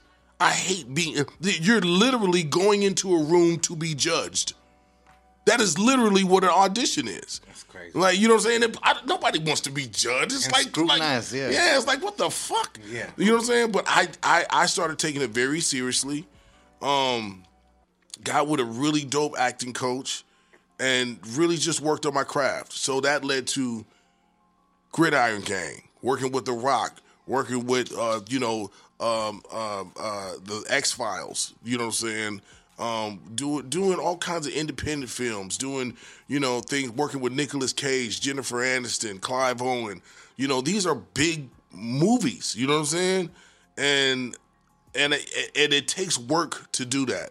So you know I, that's why I, you know I, I really want to focus on you know what I'm saying putting certain things down and picking other things up. I can't do it. I used to want to do it all. I used to do it all and it was wearing me out and you know it led to endless nights and you know what I'm saying like it, it wasn't healthy. So for for me, you know what I'm saying, being able to prioritize what was important to me and at the same time I got kids. I got, you know, family. I got you know, I, I have to make time for these things. And if you don't make time or take time, you'll never have it. You know what I'm saying? So I had to start kind of prioritizing where that was and and I really had to like take a seat back and figure out what what I what do I want to do to make me happy. So I figured out what that was and and and now uh, that's that's the way I that's the way I move around it now. You know what I'm saying? So do did you enjoy making the movies, or was it kind of complicated to you, or, or what was the overall experience as far as compared to the music? I, I I love making films because it is a different expression of creativity. and even though I have to work at it, and you know what I'm saying, and and and I do things that challenge me from, or I try to do things or accept things that challenge what my background is. To to play an FBI agent is totally different than my upbringing. Yeah. You know what I'm saying? To to to play a football coach. I've never played football in my life, but I played one on TV. You know what I'm saying? That's- you know, it, it- that's what it is, though. To challenging myself to do that, and it was it was difficult. It's hard re- remembering things that don't rhyme. You know what I'm saying? Remem- and, and remembering the fucking the remembering remembering the um the uh the feeling and the moment of the scene, which is a total different thing. Yeah. It's not like it's not like it's not like music videos where you have one note. You have to have many notes in in a variety of ways to do a scene. Um and that takes work. You know what i'm saying? And i love to do films it's a different it's a different expression of what we already do when we create these music uh, create this music i get the same gratification from building a business as i do from making the music as i do from making a film so i just keep pushing myself to do things that people say i can't do and then when I come back successful, it's not like a ha ha fuck you. I told you I could do it. It's just like how I choose to spend my time. You know what I'm saying? We all got the same 24 hours of the day. I choose to be productive. Yeah. Even when I'm not being productive, I'm thinking of things that's going to have to be done the next day. That's hard as fuck. Well, I'll tell you what, and I'll tell you a moment of my life that was a celebration, and you had something to do with it, and, and it was a very moment of pride, and I thank you for it. You, don't, you probably don't even realize it, but my my first movie was Bright with David Ayer. Yeah. and, and that shit was a life changing experience. I never tried to act. I just got the call, got upgraded on set, the whole shit, right? So the night of the the red carpet, you know, we're staying at the the the Mon, Mon, Mondrian right there in mm-hmm. Hollywood. We just posted up, suited up, limoed up. My family's all together, my brother, everything, my wife. And I remember my phone was blowing up that day. We had a videographer, photographer, everything. It was like the moment, like the life, like almost like a wedding or your prom, right? Yeah. And, and I'll never forget getting that text from Xzibit. And I looked at my phone. I remember we were in the Mondrian. I was sipping with my wife. We were having a little champagne. And he said, my J just wanted to say congrats. I'm pulling up to the red carpet to support. I will never forget that shit. And I was like, looked at my family. I said, Xzibit just texted me and said he's pulling up. And I was like, man, we pulled up. I saw you on the red carpet taking pictures. I was like, wow. That's when I felt like my life has changed. It's like from the music to the acting shit. Now I just got homies like you coming up to support. That Yeah, shit was man. amazing, dog. Thank you for that, man. homie. That was that was the love. And on one of these sh- shots, I know it keeps on pulling up. You uh, stole fucking King Tut's chain or something. you were right there on the red carpet. I was like, holy fuck, the fuck's going on? I took like a five percent of it, made this one. This one's like a pound, so I know that shit was like ten pounds or some shit. This is your little primo right here, your chain right here. But yeah, man, you came out shining like a motherfucker. Yeah, that day. man. Yeah, I appreciate that. But yeah, um, also I wanted to ask you about about touring. Period. Like you've been all over the world. You've been able to touch, like you said, Germany. You've been able to all. I see you guys touch places and in, in, in faces that the average hip hop artist will never be able to reach. What is an experience that you took back from a part of the world, or what have you been taking? What is your favorite part of touring? Like, what what is it like hitting these places in, in the world that it's like they don't even understand the language sometimes, but they know every fucking word of the That's song. right. Yeah. Um, even though the world is a big place, it's very small. But there's a lot of people here that love what we do. You got to get out of here and go see it. Yeah. If you consider yourself an artist, don't be regional, be international.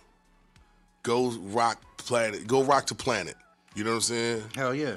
and you got people everywhere. So I've been I've been in I've been everywhere. You know what I'm saying? And I'll I'll continue to go everywhere because even though I've been you know a lot of places, I haven't been everywhere. You know what I'm saying? I want to go and rock until I can't. You know what I'm saying? And um, that's that's the great part about it, man. My first touring experiences were in Europe, and then I ended up, you know, I've been every country, every continent. You know what I'm saying? I've touched somewhere. You know what I'm saying? Except China, they won't let me in China for nothing. Nah. Nah, I curse too much. My content, them motherfuckers send my shit. You got to send your shit in to be like kind of like okay Like to be letting screen. it. co- Yeah, they, they come on, man. Damn, how'd they let Mr. Criminal into China?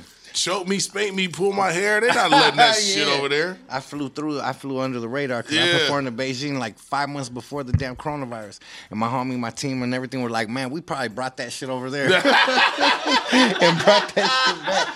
We're we're in the alley eating scorpions and shit. I remember the homies were like, "We're trying to go to this famous market," and the whole the whole Chinese crew was like, "Hell no, we ain't going there." They were trying to tell us it was closed, that it was shut down. I put I pulled some shit up, and I was like, "Oh no, I see some shit on Instagram. It was posted yesterday." They're all looking at each other like, "Fuck," and they took us, and we're, we're like, out of the whole crew, we're the only fools in there.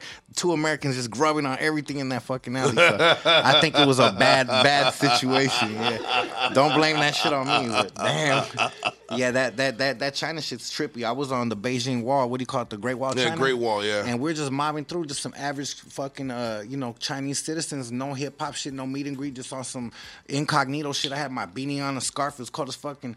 A uh, couple Chinese uh, girls were just like, "Mr. Criminal," and just running up to me. I'm like, "Damn, Yeah. this is crazy!" Like, Yeah. that's a moment like that that tripped me out. Did you ever have a moment like like in another country where it just like it just blew your mind, like the way that people reacted to you? Yeah, I mean everywhere. Everywhere. You know, There's too many. Yeah, I, I think the weird. Well, I think, I think the weirdest thing that's ever happened is it, it wasn't even overseas. It was here, and um, it was on. I think yeah, it was the Up in Smoke tour, and this guy came up, and he had every single one of my tattoos in the same place I got them. Oh shit. Yeah, I thought it was like cool at first, and then I was like, oh wait, Wait a second. yeah, this shit is weird. Hold up, nigga. Like, Yeah, that sounds a little freaky. like hold up, man. Like, what are you looking at? Like, to have all these things in the right place. Yeah. You know what I'm saying? It's like he's like, look, he took his shirt off. I was like, oh, oh, oh, oh, wait a minute. Hey, security.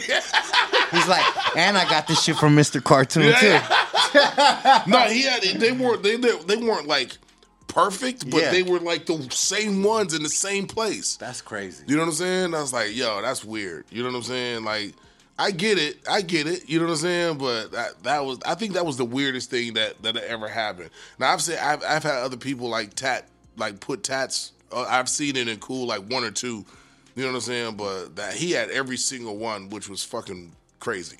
So, so you were one of the first artists that were out here repping, representing and, and, and actually doing these tar, uh, cartoon tats, and then you were one of the first artists. I remember the the criminal set. You had it. Mm. You had it. It's his brother, just his homie, Estevan. Oh, that, that's his homie. It's his homie. Yeah. He actually shot and produced the video. Yeah. How was that like? Like that whole that whole feel? Was it a different transition? Was like because you're used to working with like million dollar budgets and big ass Nah. labels, and now you got a little homie from the hood doing it with a camera. Like how'd that feel? nah, that's my family right there. yeah. Mr. Cartoon, um, to see him and wh- how he built his empire, and Estevan, um, like, you know, they have a grasp on the culture, um, not just a not just a, a, a LLC. They come from the creative part of a culture that can't be duplicated, imitated. It can't. It, it can't. You know what I'm saying? They they they formed a love for what they could do in the culture and turn uh, uh, uh, uh, something that people would, I mean, like penmanship, turned into tattoo artists, turned into a multi-million dollar organization. You know what I'm saying? Like you try to go get a tattoo from Mr. Cartoon right now. And, and not have at least twenty thousand dollars, hundred thousand dollars on you. You know what I'm saying? Like he's that important to the culture, and he deserves that recognition. Same with Estevan. He's he's been he's been everything to so many people on the coast. You know what I'm saying? So for him to for for both of them to to enjoy what I do and want to be a part of it and and treat me like an insider is amazing. you know what I'm saying? Yeah. Like I'll, I'll, I'll I have a tremendous amount of respect for what they do, who they are, and what they've accomplished. Hell yeah. So from from the streets of, of Albuquerque, New Mexico, being awarded to the state, to being in the studio and being on the Sway and Tech show, to, to burning motherfuckers up, to being able to be on songs with KRS One and these cats, to all the way to being in the studio with Dre and Snoop and the Eminems, to then being sitting in the middle of the ocean in Italy and in Greece and these places you guys travel to on a private intimate situation where it's just on some homie shit with Dr. Dre and his, his people, his family. What the fuck is that like, my G? When I see just pictures and I see you guys post, I, I put my head down. I'm like, what the fuck is going on out there? like these dudes are like on their own country in a, on a boat, dog. Have you ever seen them pictures, Crit? It's on a whole nother level, dog. Like like I I don't think I've ever seen hip hop artists do that shit to that level. And then the way that you guys do it as a family, you guys go like for birthday, his birthday or some shit like that. Like, how does that work out? I mean, it's it's it's. I mean, it's it's it's a privilege to you know be involved and be around people who care for their family that Yeah. much. You know, and uh, I'm believing right there. You know, I, I what you know what, what personal shit is personal, shit. You know what I'm sure. saying? And and when we go out there, it's kind of like we leaving everything behind. leaving everything behind, That's and we're going out there to kind of reset and. You know, like that it's it's it's it's really dope to be able to be part or invited to those type of events. So Dope. And that's exactly why you're in those circles because it's an elite. It's like almost like a damn secret society. You know what I'm Yeah, saying? It's like, shut the fuck up. As a matter of fact, we're gonna edit this part out. How about that? You know what I'm saying? That that's a beautiful thing though, and that's why that's that that shows that that that loyalty. And and, and I knew that that's a private thing. That's a thing that motherfuckers don't don't get that that. That even that look, just to see a photo on Instagram is a blessing to be able to be say, to, to just to celebrate and say, you know what, the homies are doing it like Yeah. that. Toast, you know what I'm saying? Like, man, somebody like I out don't, there I don't it. get around the homies like like I, I know like it, it weirds me out. Mm-hmm. Like when I go different places and the first thing somebody do is like, yo, let me get a snap, yo, yo, let me get, yo, let me get. They ask for a picture, but they filming a fucking video. Like you nigga, you. What are you doing? You know what I'm saying? Like, like the like the art the art of getting an autograph has been lost. Yeah. You know what I'm saying? That nobody wants a fucking autograph. The they want they want they want a they want a picture or a video to prove that they were there next to you, Mm-hmm. which is weird as fuck to me because it it doesn't make you live longer. You know what I'm saying? It Mm-hmm. was just, but it's so important now because for some reason it makes them important. Hell yeah. And and that's not that's not what it is. You know what I'm saying? So I never get around the homies and be like, hey, let's get a shot. You know what I'm saying? Unless it's an occasion, unless everybody's like kind of like, all right, saying goodbye or like, oh, let me get a picture or something like that. But other than that, man, like we walk in the room and you'll never know, man. I've I be with cats all week and never take never take my phone out one time. Yeah. You know what I'm saying? Because uh, it's more than that. You know what I'm saying? It's it's not keeping up appearances. It's not the the look. You know what I'm saying? Like, fuck the look. Are, are you actually contributing and doing something? And and is this helping the bottom line? Like, Hell yeah. like I'll, I'll I'll never get used to the the the what the, how important that is to people now. You know what I'm saying? Hell yeah. I was like, yeah, okay, cool. Let's let's let's be doing something though. You know what I'm saying? so those rare glimpses that you guys get on my Instagram from when I'm doing something that I try not to involve or or look who's in the room. You know what I'm saying? And I be in some really important rooms. You know what I'm saying? So I, I don't I, I don't see the importance of being like, oh, oh, hey, look at me. Yeah, yeah, yeah. You know what I'm saying? Yeah. Like, look, look, I'm doing something. And that's you know why that's why you're in those situations. Yeah. Because you know how to value it, you know how to keep it private.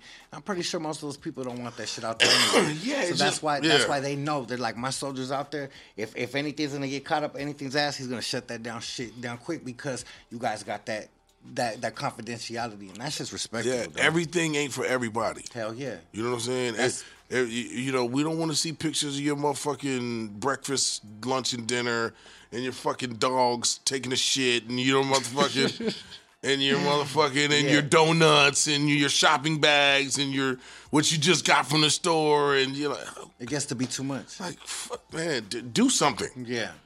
yeah.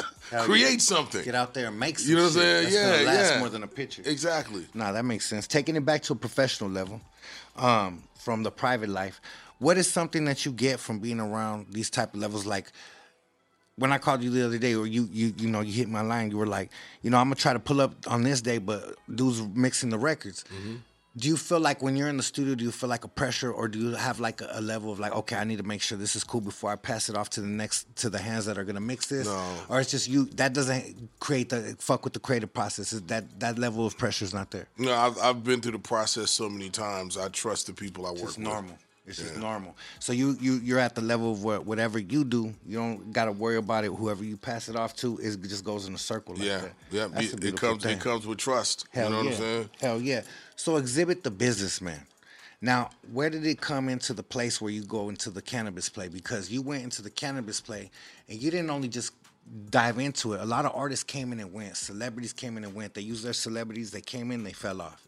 You understood the business side of it and you were able to encompass the whole side of it and, and learn how to do the, the festivals and, and, and, and integrate the music, merchandise, uh, the celebrity with it. And it became a long lasting play. Uh, how, how did that how did that come into play? Um, uh, getting fucked over in music. Damn. Learning that business aspect. Yeah, it's called the music business for a reason. Yeah. You can't just love the music and not the business. Straight up. So building things from the ground up and subsidizing incomes and, and building different revenue streams. You learned a lot. You know what I'm saying? I didn't go to college. I went to the school of hard knocks and I learned everything that way. You know, um, I got to touch it from the ground up. I got to build it from the ground up. I want to touch the dirt. I want to touch the grime. I want to touch everything in order to get to the clean. You know what I'm saying? And, and knowing, you know, all of that experience, in, especially knowing who to fire when they're not doing their fucking job, uh, was all part of it. So when I came into cannabis, um, it was like I could bring my creative process and figure out how to um, bring the same kind of level of creativity into my cannabis businesses as I do with my music. And not everybody can do that, you know what I'm saying? And, and see a vision. Like I, I could see the steps, I could see it, I could reverse engineer it. I know exactly what I need to do when I get, you know, some people need a calendar. I make my own calendar. I know how, I know what steps I need to do and how long it's going to take me to get there. And get up every day until it's done. You know, like a lot of people don't have that drive. They need to be told what to do or given a step by step booklet. You know what I'm saying? And it don't exist. So, um, you know, with cannabis, it was just again trying to create things that um, I had interest in. You know, I've never worked a day in my life because I love what I do. You know what I'm saying? So I've been able to, you know, bring that same kind of passion into cannabis. My first brand was Brass Knuckles, became like the the vape brand uh, across the whole fucking planet. And um, of course, you know, money changes everything. So um, when that fell apart, I started Napalm, and that's mine. You know what I'm saying? And and we still, even in the rough, turbulent market, because we are we only work in the legal space. Now the black market, the traditional market, whatever you want to call it, is thriving. It's alive and well. yeah. But we we we we have a vision for the long game, and we want to be here when all of that shit gets shut down. You know what I'm saying? Um, and so we plan on keeping our nose clean and keeping everything done until that happens for us. Um, and so we're making the steps that it takes to in order to do so. But again, this is like one of the things that I do. You know, cannabis has changed my life dramatically. Um, and it's given me the creative license to go back and do music because I want to do it, not because I have to do it. Hard. And um, and now that I'm, I'm creating from that place, and you know, kind of shed a lot of the the dead weight and a lot of the nonsense and a lot of the the chips I had on my shoulder, being able to release all of that and let it go and not really lose sleep over it. I feel really good about the place we are and every the way things are set up. You know what I'm saying? Now, um, nothing's gonna be perfect, but there's still a lot of work I want to do. But now I'm able to be present for that work. Yeah. You know what I'm saying? I don't have to be juggling a thousand things. You know what I'm saying? And um and and really focus on what's important. Hell yeah. And and I would say that the concepts are still dope and innovative. I mean, fuck, you got a you got a grenade as a motherfucking joint that you like. I mean, that shit is so next level. The concept, like, is that something that you personally touched and you were like, I need my shit to be in a grenade? That was something you concept. Yeah, I, I, I, everything that's that's cre- everything in Napalm was created by me. As far as the packaging, design, the logo, all of that was was it, the, what actually our flagship uh, SKUs and, and items are. I name, design, and produce everything with a really dope team. Um, you know, we we have manufacturing throughout the state of California, going into Nevada, going into you know uh, Washington and Oregon, and eventually, you know, just working with a team of people that want to see the success of the brand. Man, and, and I think it's another testament and it shows of, of how much you're passionate about your product and your craft of what you put out. Because you could have easily went and got one of those little 10 cent pressed up little plastic bags from China and save more money. You could definitely tell when you see one of those pieces of glass and the way the plastic pops off the whole setup, the presentation, that shit is not cheap. No. It is not something that's just like a quick little cardboard, a little plastic. Like you guys put some fucking money, mm-hmm. some love into it. So it, it, the fact that you guys, it, it's also like the music. Like you, you put more effort into the craft, and then it shines longer. Mm-hmm. It sounds better. It's sonically pleasing more to the ear. The same thing with the, the presentation of that. I think that's fucking dope. Hats off to you for Yeah, not you. making it a money play. You could definitely tell the people that made it a money play and got in and out, and you could definitely tell the ones that that don't. And you could tell when you see a motherfucking napalm brand, you're like, okay, this is no joke. Yeah, for sure. This is some big. And I didn't shit. want to make it easy to be bootlegged. Yeah, You know what. I'm saying? I didn't smart. want to, if you try to duplicate that grenade, you go broke. Yeah, straight up. Yo, yo, ask I make that shit in seven different continents. Wow. Hey, the glass come from motherfucking Taiwan. The motherfucking the, the plastic come from motherfucking SpaceX. That's you know what I'm saying? Like, Yeah. Like there's 17 different parts of that bitch. Good Yeah, luck. Yeah, you know what I'm saying? luck. It's like Elon Musk is right now. He just made a whole new fucking warehouse trying to trying to keep up with the Napalm brand. I, I know about it. Yeah, that's love, man. It's good to see that, and, and it's dope to see that that your love it still transpires from products and stuff like that. Your love for your love from from from different hobbies to to shooting, uh, collecting guns. I, I see so many different things that you have love, passion for. But one thing that we definitely have a common bond on is fishing. Speak on it. Like what what what? Where did you get your love for fishing? Uh, definitely, I know that it's for me. It's a, it's a clarity of the mind.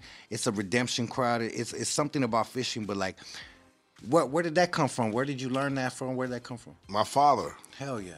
my father used to take me fishing, and he used to, you know, he, he used to go and use that as a as as a as a way to find peace. You know what I'm saying? And um, I didn't understand it at the time. I thought it was boring as fuck. Because he go lake fishing, Yeah. you know what I'm saying, and I was like, God, you know what I'm saying. I, it used to be a, a, a, a chore, and then because he made me clean the fish and fucking, you know, bring the wood.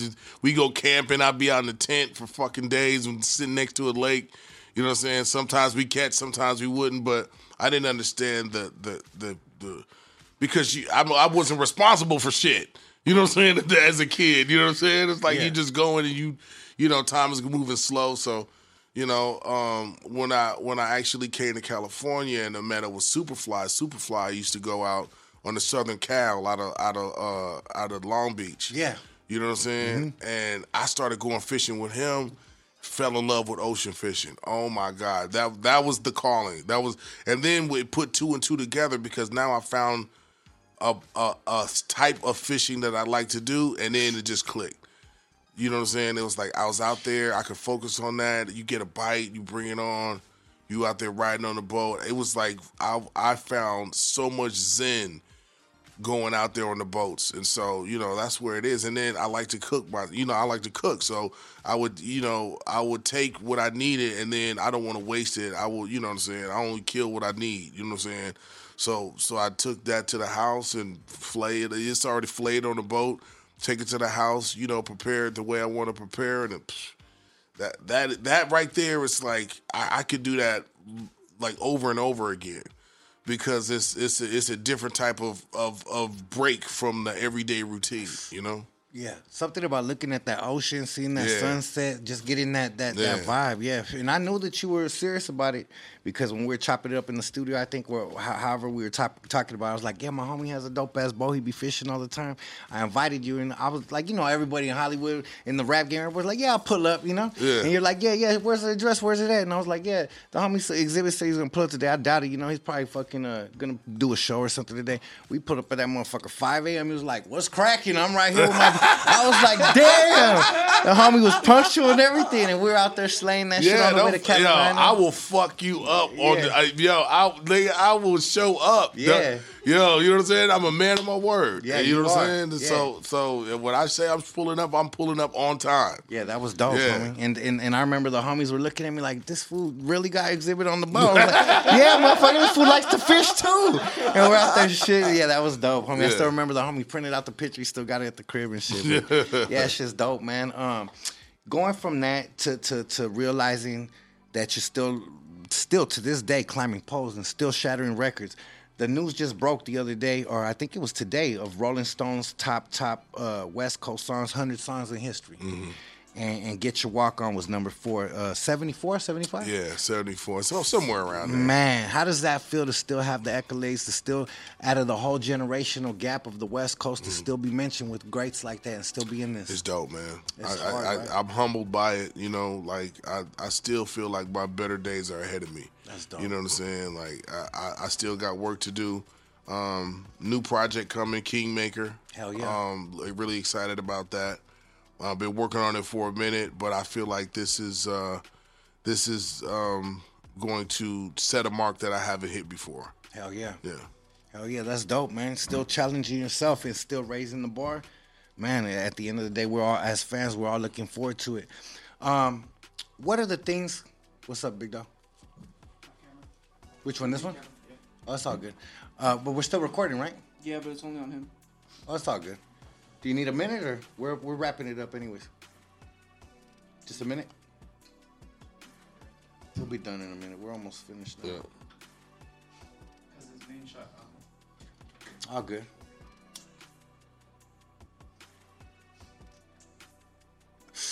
Man, I'm surprised you ain't smoked fucking three or four of them grenades while you're Nah, hell nah. I gotta give my shit a break. I've been fucking smoking since 420. Yeah, too much, huh? Yeah, man. Fuck. After a while, it's a little too much. That's perfect. Cool. Are we back on it? Yep. All right, cool. We're gonna get into uh maybe two more two more main questions. The game show and we'll end it. All right. So speaking about being around all these different uh, West Coast artists your whole life, you you being someone that's in the marijuana field, what would you say is the most smoked out person other than Snoop Dogg in the rap game that you could say that could smoke a napalm and hang with one of your fucking grenades? Because I know many artists, I'm just gonna keep it real, they act like they smoke and you get in the studio and then they take a couple of like, pass that shit back. Who could you say, but like, okay, this motherfucker will burn down a couple, a couple napalms. I might. Uh, this isn't the artist I want to sponsor for my brand. Damn. Um, artists that smoke like that. Yeah, Um, Snoop's a given. Yeah, I think um uh B-Real. There it is. There it is. That Duh. was- yeah, I was I was waiting for it. I was like, Be I want to know if you smoke more than B-Real or B-Real smoked more than you. That's what I really want to know. Because I know you be puffing. Oh I've yeah. been in the studio with you. Absolutely. Yeah. Yeah. Yeah. Um I, I I take pride in my in my weed lungs. You Yeah. know what I'm saying? I say my voice my vocal cords sound like a black and mild. Yeah. that's right. Hey man, that's That, that's, a good lyric for one of my my new songs anyway. Hey man, being, being someone of, of, of influence, and I know not a lot of people do this, and I'm gonna give a little bit of insight without going uh, revealing much. You were uh, the first artist, and I've said this before to to my private family. I don't put this out there publicly, but um, you're the first artist that I ever was around. I've been around a lot of artists in my 23 years, been to their crib, shit like that. You were the first artist I ever went to their crib and been like, okay, this motherfucker living like a true rapper. Like Mhm. like you living like a rap star. You walk in, chandeliers, big old pictures of you like Tony Montana. Like the shit is on another level. Private locations, views, supercars. Like, did you ever think that you would take it to that level? Like when you were a kid, when you started rapping, did you ever say, "Fuck, one day I'm really gonna be able to touch this shit"? Or do you did you- Never. never? It wasn't even in the It wasn't even it wasn't even in the in the in the thought process. That's crazy. That's You know, crazy. all that shit comes, bro, and it's just stuff. Yeah. It's just stuff. Yeah. Mhm. It's it's material stuff. It is. You know what I'm saying? And it can come and it goes, and it it, it if you're smart about it, you you you you find satisfaction in in in what you're doing, and comfortable in your skin and don't look at the next man grass to tell how green yours should be. Straight up. And that shit comes, man. Like if I started chasing what I thought being rich was, then I'd probably be dead. You know what I'm saying? Like, cause you, you there's always somebody bigger than you. There's always somebody richer than you. There's always somebody that's gonna have more than you. So what are you really doing it for? You know what I'm saying? If you can't be content with what the fuck you're building, Yeah. then you're never gonna be happy. Hell oh, yeah. So, you know, when things, you know, my grandfather told me, you know, if you can buy it once, you can't afford it. If you can buy it three to four times, then you can buy it once. You know what I'm saying? Like, simple. Like, he wasn't a rich man. He worked at Ford Motor Company, you know, stamping metal for, you know, and, being an umpire for the Detroit Tigers for his whole life and had eight kids and a, and a, and a, and a wife that, you know, he went, you know, all of his life with. Yeah. So, you know, when these things started happening for me, he didn't have any kind of, you know, insight on what I was going through, but he still felt the need of enforcing the things that made him, you know what I'm saying, financially settled. Yeah. And what that meant and what that actually looked like. You know what I'm saying? Nobody told me about taxes. That's why I got a shitload of tax trouble. Nobody taught me any of the things that I know now. So the things that I know now allow me to, you know, go and make the decisions I need to make, you know? Yeah. Um, and I don't do it for no other reasons, man. I, you know, I- my shit is all over everything. You know what I'm saying? Like the people on the internet that think they know my net worth and doing all this other shit. I don't take pictures of all my shit and put it up there like, oh look, I'm, you know what I'm saying? Look, I got all this shit because it doesn't make me better. It doesn't make me. It doesn't get my point across. It doesn't make people understand my struggle at all it just really gets niggas on you to come kill you. Straight up. you know what I'm saying? Making unnecessary Yeah, attention. yeah, bringing unnecessary attention. Yeah. And I don't want to be known for that. You know what I'm saying? When I go home, I want to enjoy my home. I want to enjoy the things that I've worked for.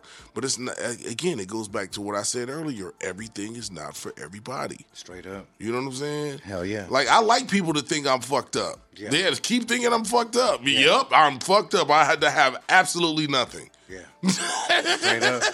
And I remember, I remember that day at that Airbnb Yeah, yeah. that we're that, that we're overlooking. it. Y'all remember we we we, we went.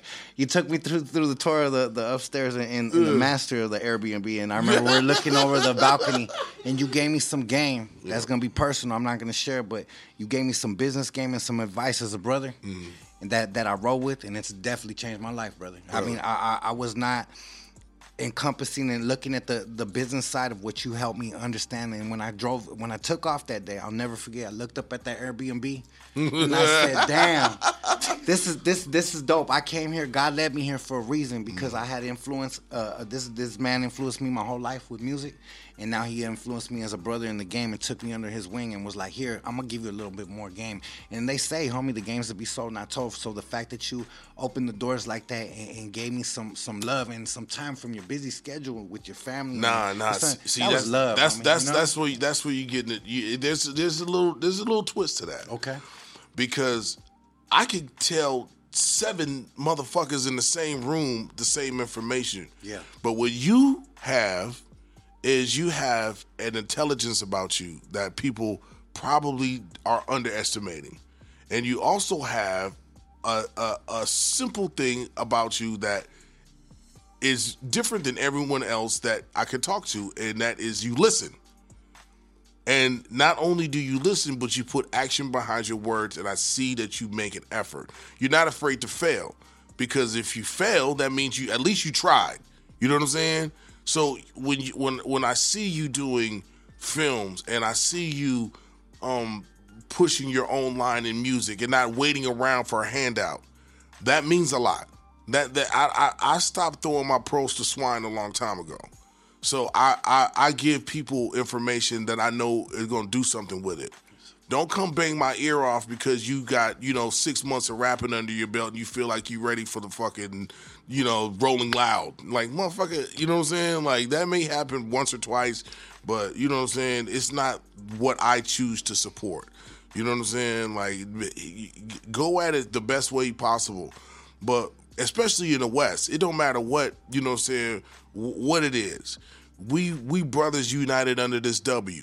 And that flag is the what we fly. You know what I'm saying? Like I don't give a fuck what set you from. I don't give a fuck what neighborhood, what what you know what I'm saying? What, what- I don't give a fuck about none of that. You know what I'm saying? Because what we are doing is and what we need to preserve is under this W because we got to have a music. We got to get back to our own sound. We got to get back to support each other. We got to get back to it. So when I reach out and I see leaders, is what I consider you. I consider you a leader. You know what I'm saying? That's why I support you. Thank you. That's why I get behind you. That's why I, I vouch. I stamp. It's called putting a stamp on it. I vouch for you, homie. You know what I'm saying? Like like you have something that is necessary in order to make this thing keep going. We need people that stand up on their own too. You know what I'm saying? And, and people that really are motivated, self self starters, self disciplined. You know what I'm saying? And then hopefully, that I would rather push that line and put that in front of people as something to, you know what I'm saying, be be up with. You know what I'm saying? That's who I support. You know what I'm saying? I don't wait to see who's popular on the fucking TikTok channel to support them. You know what I'm saying? Like I know who's moving in the street. I know who's moving what. Who's moving the needle. Let's go fuck with them, and that's why I fuck with you, homie. Man, I appreciate it, X, and that shit's humbling as fuck. To my homeboy, rest in peace, Ruben. Uh, you were one of his favorite rappers, and I Yeah. remember he's the one that brought brought uh, your music to me. And I remember he used to bump the foundation so much, and he didn't even have a kid. He'd be like, "Listen to this shit, homie. The homie, the, the way that this dude spit this shit and everything." There was a line in that song where you're talking about the police. You're talking about by the time you come of age, they probably blast on sight. You were a visionary, homie. You've seen that since back then. The way that this world is going, the way that things are going is getting in a heavy place. Mm. More love needs to come out. That's why we're doing these podcasts. That's why at the end of my stuff I pray. That's why we're here to celebrate people like you. What would you say if you could look back to the young Xzibit, mm. to the to the one that was still wishing that he could pick up the mic, the Mhm. one that's just looking at, at his life as a ward in the state, like didn't know which direction he was going to go, left or right. People were telling him he was going to be fucked up in the streets, wasn't going to be something. Right now, sitting exactly where you are in your life, accomplishing what you've done, what would you tell the little homie? Don't get married. Damn. With that raspy ass black and mild voice. Damn. I think he would listen. Something tells me he would listen to Off fucking top. Yeah. That's it. Fuck that shit. Simple as to that, huh? Yeah. That's right. Yeah. Man. If that bitch love you, she be in the will. Yeah, there it is. there, there it is. Hey man, that that's that's. hey man, that, that that's some that's some classic words. Well, we appreciate you. We appreciate everything you've done for the culture. But before we get up out of here, you are not going to escape Yeah. the Mr. Criminal Game Show. Okay, let's do it. Let's do it. And here we go, live in the studio again. We are back on it, Mr. Criminal Game Show. And today's guest, we have the very famous Mr. X to the Z. My Yes. homeboy Xzibit. What's, What's cracking, good? What's homie? good? That's good. All right, we're gonna make this real simple. We're gonna keep it quick and short. we do the the the the choose like like in school to fill up the dots and shit like Okay, that. yeah, A yeah. or B, you know? Okay, yep. Mortal Kombat or Street Fighters? Uh, Mortal Kombat. Who's your favorite player on that motherfucker? Um, uh, uh, what's the what's the ice motherfucker? Uh, Raiden. Raiden. Oh no, no, that he's electricity. Oh, okay, yeah. Sub Zero was the one with the ice. I like Raiden then. Okay, so that motherfucker will push you, shock you, the whole shit. Okay, uh, Super Nintendo or Sega Genesis? Sega Genesis. Biggie or Pac? Pac. Okay. Death Row era or the NWA era? Death Row era. There you go. Um, wintertime or summertime in California? Summertime. Okay. Impala or a super uh, or a supercar? Impala. Duh. What year? 62? Would you rather have a 62, 63, or 59? Uh, you said 62, 63, or 69? Or 59? 59. 50 Oh man, I got a I got a 57. Oh. Yeah, yeah, Bel Air. You know what I'm saying? Damn, you went like that. yeah, that. but if it's got to be Impala, it's got to be the six four. Okay. Now, if you could go all the way back and take it to the old school hip hop, to the oh, to- let's let's go like this: physical or digital era? Physical. Physical. And why is that? because you could open up the the it see and read the credits. Okay. And you could see who produced and who worked on the records and and and where the samples came from and and you could see all of that stuff and and and, and, it, and it was it was more of an experience. Yeah, it was. Yeah. Yeah, you might get lost on that motherfucker before. Yeah, you you're looking at on the art. It, it was like an extension of the music. It was more tools. Yeah, and it captured the audience. That's why some of them rock records like Megadeth and ACDC still see the motherfuckers on the shirts, Yeah, Def yeah, Leppard to this day sure. because it's so so classic. Um, Michael Jackson or Rick James? Oh shit. Uh, Michael Jackson, Rick James or Prince? Prince. Okay, shit, we're going we we hitting it like that. All right, well, shit, there there we go. I'm gonna ask you. You into boxing? you're into fighting, right? Yeah. Would you Would you rather have if you could get rid of one sport? If you had to keep one, would you rather have MMA or boxing? Oh shit. I like MMA. I would have to say the same. Politics Yeah, fucked up boxing, yeah, yeah. especially after that last fight. What the fuck did you think about that? Honestly, Oh, you talking about the The uh, Garcia and Davis. I don't know, man. I think it was a money grab, man. But I look, I've I've never been hit that hard in the liver. Yeah. So I don't know if I don't I don't know if it was really debilitating like that. Yeah. But uh, I think Cuz could have got up. You know what I'm saying? He could have got up for sure. Yeah, I homie. think he could have got up. I- I but, think- I but I don't know. I don't know. I, I think. Uh, I think uh, if it's a rematch, would you watch it? I think just for the conversation, the type of conversation, but I streamed that motherfucker. I ain't paying for it. Got the fire stick loaded up. You feel me? I ain't supporting that shit with my paper. Uh, but nah, nah. I seen- mean, I bought it. I bought. I bought the fight. It was like sixty bucks. Oh yeah, I'm gonna hook you up with the fire stick. Let's keep that between us. I got an extra fucking account. It's all good. Nah, and you, hey, you see Mayweather out there with them chandeliers on his fucking neck, looking Hey, like man. Liberace and shit. Hey man, look, dude. I look. I've I've seen some really tough ass MMA fights. But hey, have you seen that Power Slap League? Oh yeah. Oh my god. yeah, it's dude. funny because cause some some artists got some artists got into it that I know. I don't want to say names because I don't want to pump up the beef. but somebody has slapped one another at the show, and the homie was posting that shit on his shit all day. And he was putting, "Excuse me, slap league. I would like to apply. I think I have talent." that shit was funny, man. So so so top five dead or alive coming from X to the Z. Ah man, I'm top five dead or alive. I I don't have it. I don't have that list. You don't have it. No, I don't have it. You don't Uh, have the top five rappers are still not born yet. Damn. Okay, I like that. He said, "Fuck that. We keeping the competition going." Yeah, let's keep this shit going. I love that shit, man. Well, come, thank you for pulling up, X. Come on, It's man. been a motherfucking pleasure. Uh, a childhood dream encompassed all the way from seeing you on, on TV, hearing you and my homeboys in the in the neighborhood banging and, and being a gangbang mentality to getting into a professional level to being introduced to you by, by my brother Cam, Mm-hmm. uh, being able to witness everything that you've done for the culture. I support. I, I, I salute you, and I Thank give you, you, your flowers, homie. And I appreciate having a homeboy like you and a brother in the game, homie. And Likewise, I man. Come on, man. We we, we we linked we linked up, man. We Yeah. we family. You know what I'm Yeah, saying? hell yeah. So um so whatever you do, I'm gonna support. I know you're gonna support me the same. So that's what it is. Always. homie. Yeah. So that's what we do. Make sure you guys all get you some some napalm. Make sure you support Xzibit's new album. Uh, what'd you say? The Kingmaker was the new album, Kingmaker, right? yep. Kingmaker. Kingmaker, Follow yep. him on Instagram. Follow everything. Make sure you tap in with his grand openings to his new stores that are, will be opening up soon. Uh, that's a coming to be manifestation on the way. And uh, thank you for pulling up. Oh, homie. come on, every time, Keep man. on- let's keep doing it. Thank you. Before we get up out of here, I respect everyone's religions and, and their beliefs, but I always got to give it up to my creator and, and make sure that we ask for a blessing for the rest of the week. Father God, I come to you tonight to thank you for this blessing of this week, another successful show. We had an, uh, our brother Xzibit pull up with his testimony and his success and his celebration of his his musical uh, talent going to a, a whole worldwide success and career. We thank you for every single subscriber and every single supporter out there that taps in and listens to these stories.